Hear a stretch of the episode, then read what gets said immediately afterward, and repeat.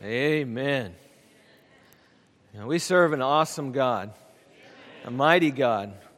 And, um, you know, we sing the song, we're stepping out on faith for the glory of his name. We're stepping out in faith for the glory of his name. You know, this morning at the end of our service, we're going to be receiving a, an offering for uh, churches touching lives for Christ, uh, a ministry that we're a part of here in Temple uh, where we help feed uh, some of the homeless people and some of those that go without in our, our city. And um, we're also receiving uh, during this time a offering, uh, Texas Baptist Mission offering uh, for the state of Texas. Um, and the, the reason we do that is so that others in the state of Texas will know about Jesus and what he has done for, for them as well. And then we're also receiving an offering. It seems like we have lots of offerings. That's good.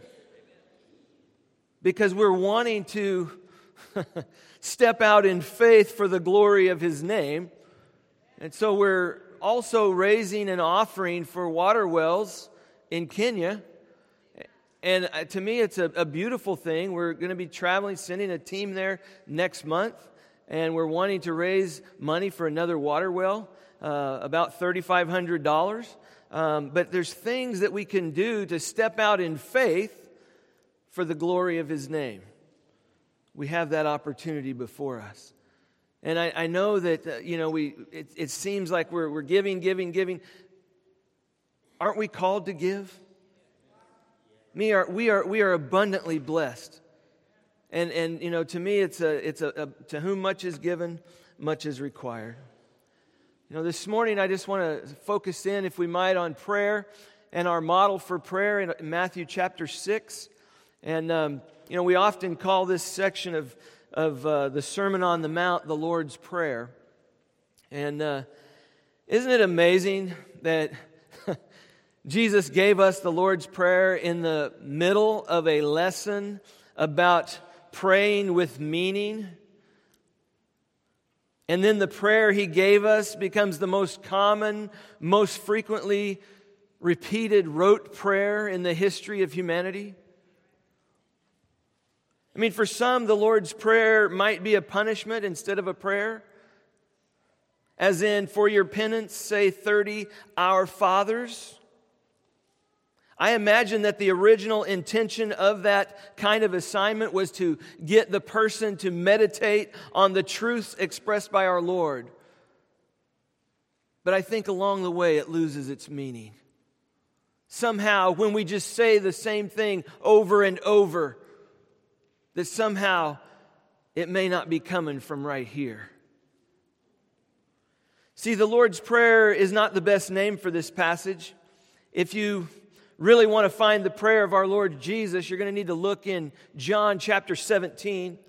And it's not a prayer that we could ever pray because it is a prayer that was offered by him as our great high priest, just as he gave himself as a sacrifice for your sin and mine. See, if any prayer deserved to be called the Lord's Prayer, it's that one in John 17. A better and more accurate name for the prayer in this morning's passage, we're going to read it in just a moment, would be the disciples' prayer. Because it's a prayer meant to be prayed by Jesus' followers. It's not a prayer that Jesus himself would, would need to pray. After all, he is the sinless Son of God. He would never need to ask the Father to forgive him his debts or, or ask not to lead him into temptation in the way that we would. Instead, it is a prayer that he is offering to his disciples, to us. It is a, a prayer as an example of what it is and what should characterize our own prayers. For that reason, it is the model prayer. The model prayer. It's an example for us to follow in our own prayer time as a follower of Jesus. Read with me, if you will, in Matthew chapter 6. I want to begin in verse 7 and read down through verse 15. And Jesus said this He said, When you are praying, do not use meaningless repetition as the Gentiles do, for they suppose that they will be heard for their many words. Do not be like them, for your Father knows what you need before you ask Him. Pray then in this way Our Father who is in heaven, hallowed be your name. Your kingdom come, your will be done on earth as it is in heaven. Give us this day our daily bread, and forgive us our debts as we also have forgiven our debtors. And do not lead us into temptation, but deliver us from evil. For yours is the kingdom and the power and the glory forever. Amen. For if you forgive others for their transgressions, your heavenly Father will also forgive you. But if you do not forgive others, then your Father will not forgive your transgressions. Loving Father, I thank you for this time and I thank you for your word. Thank you, Lord Jesus, for the sacrifice of your, of your life for ours that you bled out and died on the cross so that we could be reconciled to our Heavenly Father. Holy Spirit, I ask in this moment, in this time, that you would lead us into truth, that you would show us the truth of where we are and where you desire us to be. Holy Spirit, I ask that you would bring conviction. I pray that you would bring repentance upon your people. We love you, Father, and it's in Jesus' name we pray. Amen. Notice, if you will, with me in verse 7. Jesus says, When you are praying, do not use meaningless repetitions, vain repetitions. The Greek word here that is used for the phrase vain repetitions is an interesting one. It's a word that it, it, it's the word uh, batalagao, lageo, batalageo. Okay, it's hard to say, but batalageo. And it comes from combining the Greek word for expressing oneself through utterance, through what you say, but it also combines that with the word for stammering. Okay? Batalageo. It's an automatopoetic word, which means that it makes the sound, automatopoeia, okay? Automatopoetic word, that makes the sound that which it symbolizes. Okay? And so someone who just babbles away thoughtlessly is saying, bada, bada, bada, bada, bada, bada. And the word Batalageo signifies the act of just pointlessly speaking in a bunch of words repeated over and over without any purpose or personal thought. And that's what he means when he says vain repetitions. Bada, bada, bada. Our phrase, blah, blah, blah, might convey the same kind of thing. You've heard people say it. They say, oh, blah, blah, blah. Well, blah, blah, blah, bada, bada, bada. That's what he says here. Our Father isn't impressed with the number of times we repeat the same phrases over and over. And sometimes we do so without thought before him, and they just come across to him in his ears as bada, bada, bada, blah, blah, blah. And the reason is, is because there's no meaning behind them. We're just saying them. But if we're totally honest, we've all prayed at times with our eyes closed and our mind somewhere else. We've all been guilty of praying vain prayers in some form or another. So, this is a call for us to think carefully about what we're saying to our Father. Think carefully about what we are saying to Him when we are praying. See, we want to make our prayers genuine and sincere from our heart. Jesus told his followers to address their prayers to God. He used the word Father as a characteristic word of God. The title describes fatherhood as its best authority, goodness, love. Father, that word, it, it implies relationship. It implies that, that, that we belong together. See, God is as accessible as the most loving human parent. There is no reason why we can't go to Him in prayer. Each time we pray, we are to recognize the relationship we have with our Heavenly Father and His presence in our lives because we are professing our faith and trust in the one who is able to hear and to answer our prayers.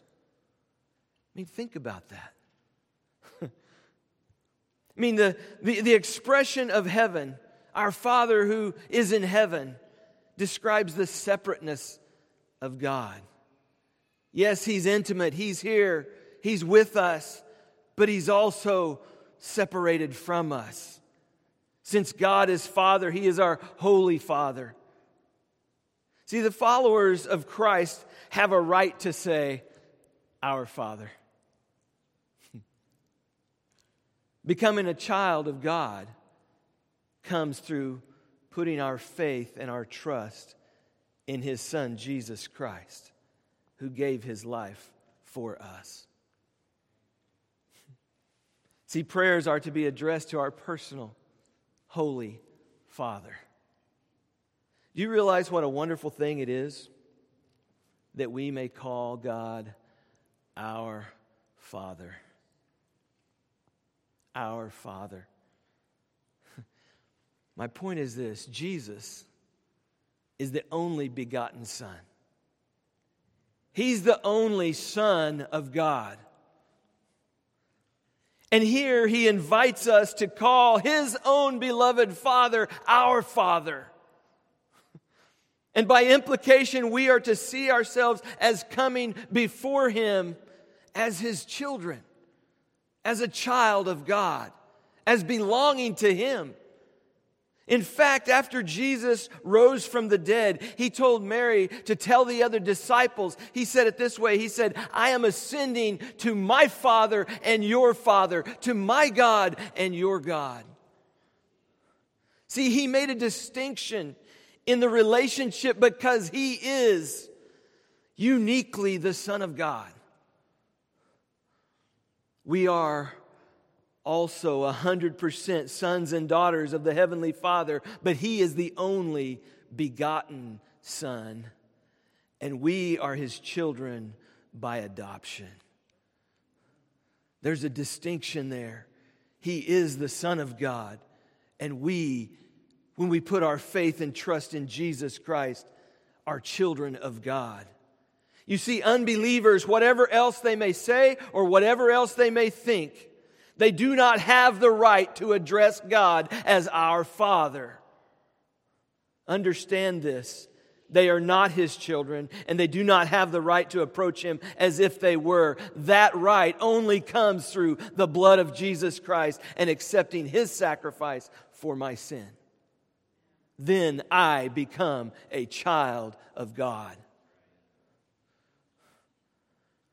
John tells us in his eyewitness account, he says, But as many as received him, to them he gave the right to become the children of God, to those who believe in his name, who are not born, who, excuse me, who are born not of blood, not of the will of the flesh, nor of the will of man, but are born of God.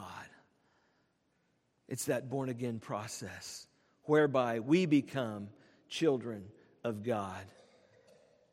So we are to address our prayers to God, our Father. What a great privilege that is. See, Jesus told his followers also about their responses to the Father, and the things of God are the consuming interest of the Christian in prayer. When we, when we follow Jesus Christ, we should be consumed in our prayer with the interest of the things of God. And there's three concerns I want to I want to give you this morning that are needed in our prayers. And first is a concern for God's reverence. A concern for God's reverence. Jesus said it this way He said, Our Father who is in heaven, hallowed be your name. The word hallow means to treat as holy, to hold in reverence, to give a unique place to. I mean, the word holy actually means something along the lines of reserved. God is holy, He has a unique place, unlike anyone else. When we speak of God's name, what we really are saying is God Himself. When we speak in God's name, when we talk about God, we are con- re- referring to Him Himself. And this first request was a longing to see God treated as special, to set Him aside, that there's something unique about God. He's not like us. He is for us. He created us, but He is different. He is separate from us. We don't have the words in our language to describe who God is. To truly hallow his name means that we see him as Lord over all. Oh, we have the right through Jesus Christ to call him our Father, but do we make him Lord? See, when his name is hallowed, we can never say, No, Lord, I'm not going to do that. Or we can't say, No, not me, Lord. The only appropriate response when we have hallowed God's name is, Yes, Lord. Yes, Lord. See, Jesus wanted believers, his disciples, to have a profound respect for God. As we come before the Lord in prayer, we need to come before him with a sense of his majesty, with a sense of his holiness. That we are coming before the Lord of all creation, that we are coming before the most powerful force this world could ever know. When He speaks things into being, who are you that you would come before Him in any other way? And that's what Jesus is saying. Humble yourself before the Lord, give Him the rightful place. See, our prayers are not being offered to a sinful people who are influenced by the lusts and desires of the flesh. We are offering our prayers to the only one who could answer them the one true living God. We are not offering our prayers to an idol made of stone, made of hands, made with human hands, made with anything else. We are talking about the one true God the creator of all that is. He is worthy of honor. He is worthy of our praise. First is a concern for his reverence. Secondly, is a concern for God's kingdom. Jesus said, Your kingdom come. There's a reason why we call him King Jesus. His kingdom come. See, the kingdom comes gradually as people allow Christ to rule in their hearts. And hear me on this Christ will ultimately rule one day over all that is. At his name, every knee will bow, every tongue will confess that Jesus Christ is Lord to the glory of God the Father. See, we ought to live and we ought to pray as if we expected the Lord to return for his bride at any moment. See, if we honestly believed that the Lord would return today, if we believe that, then we would live differently and we would pray differently. But what has happened is we have been lulled to sleep by the things of this world. See, when we get humble before the Lord, we're going to see His kingdom come. And we would pray more for strength. We would pray more for wisdom. We would pray more for courage to carry out the work of the Lord. To be the witness that we need to be, that He's called us to be, that He's redeemed us to be and stop shrinking back and say, Well, I don't want to lose a friend. I don't want to crumble in fear. I don't want to shrink back and not be a witness for the one who saved me for all eternity.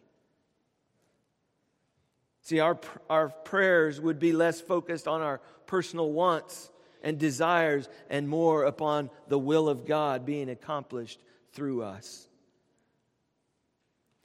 Folks, there are still souls to be saved. There are still a lot, there is still a lot of work to be done. But you see, our Lord is coming soon, and I believe sooner than we ever could imagine. We should live and pray like we fully expect that to happen at any moment. Third, Jesus points out a concern for doing the will of God. He says, Your will be done on earth as it is in heaven. See, prayer must be offered in an attitude of submission to the will of God. We ought to desire His will in every aspect of our lives. He is God, and He knows what's best for us. We think we know what's best for us, but He is actually the one who created us and He knows what is best for us. We should never desire anything that is outside the will of God. Because I assure you that if you do and you get that thing that's outside of the will of God, you won't want it once you get it. God has our best interest at heart. He loves us. He desires us. We ought to pray that God's will will be accomplished upon this earth and in our lives as it is in heaven. Notice also that Jesus wanted his followers to pray for human needs. See, prayer involves the practical issues in our lives. Prayer involves the practical issues in our lives. Jesus wanted his followers to pray for daily provisions. He said, Pray in this way Give us this day our daily bread. To ask him and to be dependent upon him as the one who provides for us. See, this speaks to our awareness every single day of our need for God. We think we've got life pretty well figured out, don't we? I mean, our needs are met. We've got food to eat. We've got a roof over our head. We have fresh drinking water. Our needs are pretty much met. And so we, exi- um, we, we put forth our independence from God. I got this, God. I'm good. But you see, what Jesus is teaching his disciples to pray is that they have a dependence every single day upon God. That we need him every hour. There's not one day that we do not need his provision in our lives. I mean, recognize that everything that you have, whatever God has put into your hands, he is the one who has put it there. All that we have, all of the sustenance of life that we receive comes from God. So I want to say be content with your daily bread and stop looking at your neighbor's slice.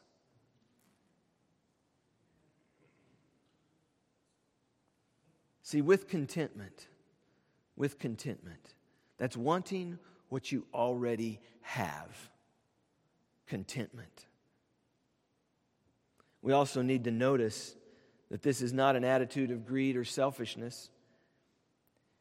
It's not a prayer that says, Well, I, I need your provision for the next six months, Lord. I need your provision for the, the rest of my life. I need, it's not something that looks down the road, but it's, it's, it's right here, right now. It speaks of daily fellowship and dependence upon the Lord, not weeks at a time, not months at a time, but daily fellowship with Him. See, the Israelites, they had to depend upon God when they were walking through the wilderness, when they were journeying through the wilderness. They had to depend on God each and every day. He never failed them, and He will never fail us either. He loves us. See, we are very fortunate that life does not come at us all at once. Each day has enough trouble of its own. Because if we were to stack that up, we couldn't take it. But the way God has designed it is for us to walk with Him and be dependent upon Him each and every day, and He will supply what is needed for that day. You know what is found in Christianity, which is not found in any other religion? I'm going to tell you in just a moment. That question was asked at a seminar featuring several prominent theologians. C.S. Lewis was invited to that seminar, and he was going to be there, but he got stuck in traffic. And they had this panel of distinguished theologians, and they asked this question What is different about Christianity? What is found in Christianity that is not found in any other religion? And after the better part of an hour went by, C.S. Lewis finally showed up. Gifted author, brilliant thinker. He walked in and they posed the question to him, and this is what he said. He said, Oh, that's simple. It's the forgiveness of sin. The forgiveness of sin. That's really what draws us to Christianity the forgiveness of our sin. We can't work it off. We won't be good enough to do it. But when our sin is forgiven us, I mean, I believe that's why we're all here. We were and are still in need of the forgiveness of our sins. And only Christianity provides that in the blood of Jesus Christ. See, Jesus also wanted his followers to pray for daily pardon daily pardon. Forgive us our debts as we also have forgiven our debtors. This is huge because every day we do wrong. Every day we fail to do good. We don't treat others right. Even our own brothers and sisters, even our own family members. So forgiveness is needed. And Jesus reveals to us that, that we are to confess our wrongdoings and our sin to the Lord and seek His forgiveness. Forgive us our debts as we also have forgiven our debtors. You know, the Gospel of Luke uses the word sins instead of debts. When we accept Jesus as our Savior, when we receive Him into our life, the Holy Spirit of God comes and lives within us. He takes up residence within us. It is the indwelling Holy Spirit, and He seals us until the day of redemption. There is nothing can keep us from that. You see, we are secure in the Lord, but this fleshly body that we live in is not saved as we continue to dwell in this body of flesh, we will have the capacity to sin and we will continue to sin. Wretched man that I am. When will I be through with this body of death that is attached to me? See, we will continue to sin, but we have been pardoned from the penalty of sin. Praise God, we are not going to get what we deserve. We've been pardoned from the penalty of sin, but coming short of what God desires is a reality in our lives. We recognize that. So, with fear and trembling, we are working out our salvation and the power of sin in our lives. The Apostle Paul talks about it when he talks about crucifying the flesh. For it is no longer I who live, but Christ lives in me. We have to crucify the flesh. Someday we will enter God's presence to live with Him forever, and we will finally be removed from the presence of sin. See, we've been removed from the penalty of sin. We don't, we're not going to get what we deserve, and we're working out the power of sin so that we don't sin as much. But someday we're going to be removed from the presence of sin, and we won't even have to worry about it.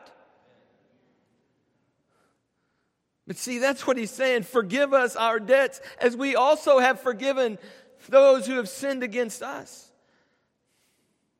The Holy Spirit brings conviction in our lives to us when we sin, and we must be willing con- to confess those sins. What happens is the Holy Spirit comes to us. We won't confess because we don't want to humble ourselves. We don't come clean before God because we don't want to look weak. We don't want to express our daily dependence upon Him.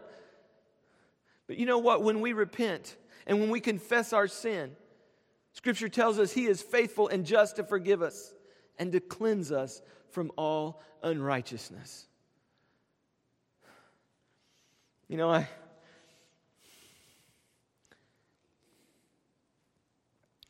I changed the brakes and the rotors on my son's car yesterday. His truck, Joshua's truck. Replaced all of them. And when I got done, my hands were filthy. They were dirty. They were, there was stuff shoved up under my nails, and it was filthy. And you probably wouldn't think a whole lot of me if I came to the Lord's house looking like that. But you see, just like that orange pumice stuff that I rubbed on my hands and got all over, just like the Dawn detergent that I scrub my nails with and a toothbrush, this, the blood of Jesus washes us clean so that we can come before a holy God and offer ourselves to Him. See, you wouldn't want to drink out of a dirty cup, and neither would I. And neither does the Spirit of God. The Holy Spirit brings conviction, and we have to be willing to, to be washed of that, to put ourselves where we can confess that sin in the presence of God confess it so it doesn't hinder our relationship with Him. We can't expect to enjoy a closeness with our Lord or experience His power if we are harboring sin in our hearts. We have to come clean before Him. Psalm 66 18 says, If I regard iniquity in my heart, the Lord will not hear me. Just like that grime on my hands our sin is grime on our hearts that prevents us from coming before Almighty God. See, we're all thankful for the forgiveness that has been extended to us. But many times we're not willing. We're not willing to extend and show the same compassion to others. I mean, if the members of the family aren't getting along, how can they claim to have a right relationship with the Father? See, in and of ourselves, we can't merit salvation. In loving compassion, Jesus forgave us, and he commands us to forgive others as well. Ephesians 4 23 says, Be kind to one another, tenderhearted, forgiving each other, just as God in Christ also has forgiven you. See, I can't tell you how much hurt and damage has come to the church and the work of the Lord due to a lack of compassion and unwillingness to offer forgiveness. People, we are less than perfect, every one of us. We all make mistakes, and we must have compassion and a forgiving spirit towards one another. See, when people fail, I'm almost done.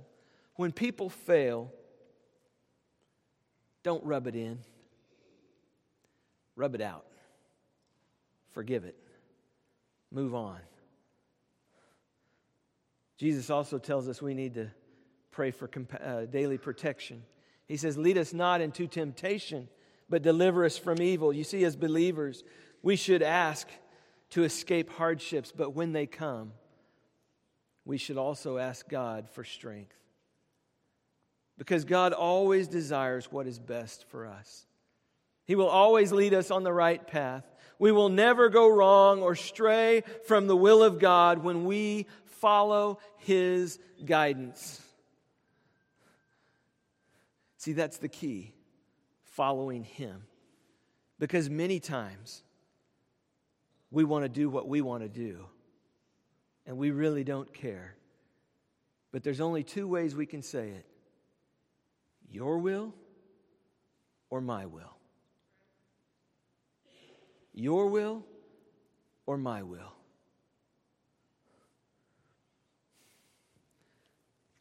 Listen, we must pray continually for wisdom and discernment as we walk this road, this journey called life. There is so much junk that you and I encounter every single day. So much junk. Stuff that, that doesn't even belong in our life, that's not pleasing to the Lord.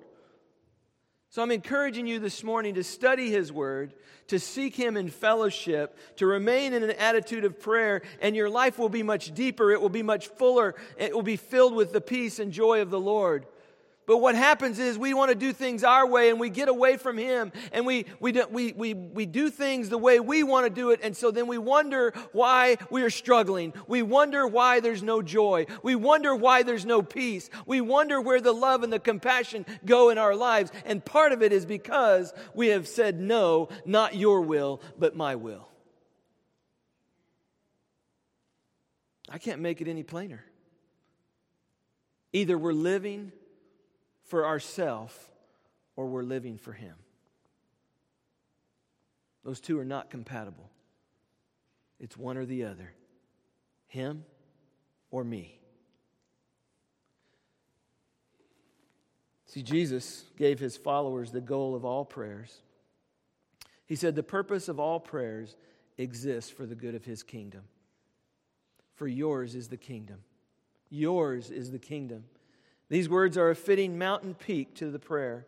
Every petition of our prayer should ultimately exist for the good of God's kingdom. And finally, Jesus wanted his followers to close with an acknowledgement of God. Yours is the kingdom and the power and the glory forever. Amen. That word glory means the reputation of God for yours is the kingdom, the power, and your reputation forever. See, we should always recognize the sovereignty, the power, the majesty, the glory, and the eternal nature of our God. I assure you that if you seek who He is and what He is about, that your life will be ultimately blessed beyond measure than what you could make it about. See, when we do that, our prayer life is transformed. When we come to the place where we recognize the essence of God, of who He is, we will pray with greater assurance and greater boldness. See, I believe that many times we could cut part of our prayer off the front end, part of it off the back end. And if we just had some fire in the middle, God would hear our prayers. See, we absolutely face nothing in this world that our eternal sovereign God cannot handle. So seek Him in praise and recognition because our God is awesome. Our God is worthy of all that we can do. I go back to what I said at the very beginning. we are seeking the glory of His name, and we're stepping out in faith.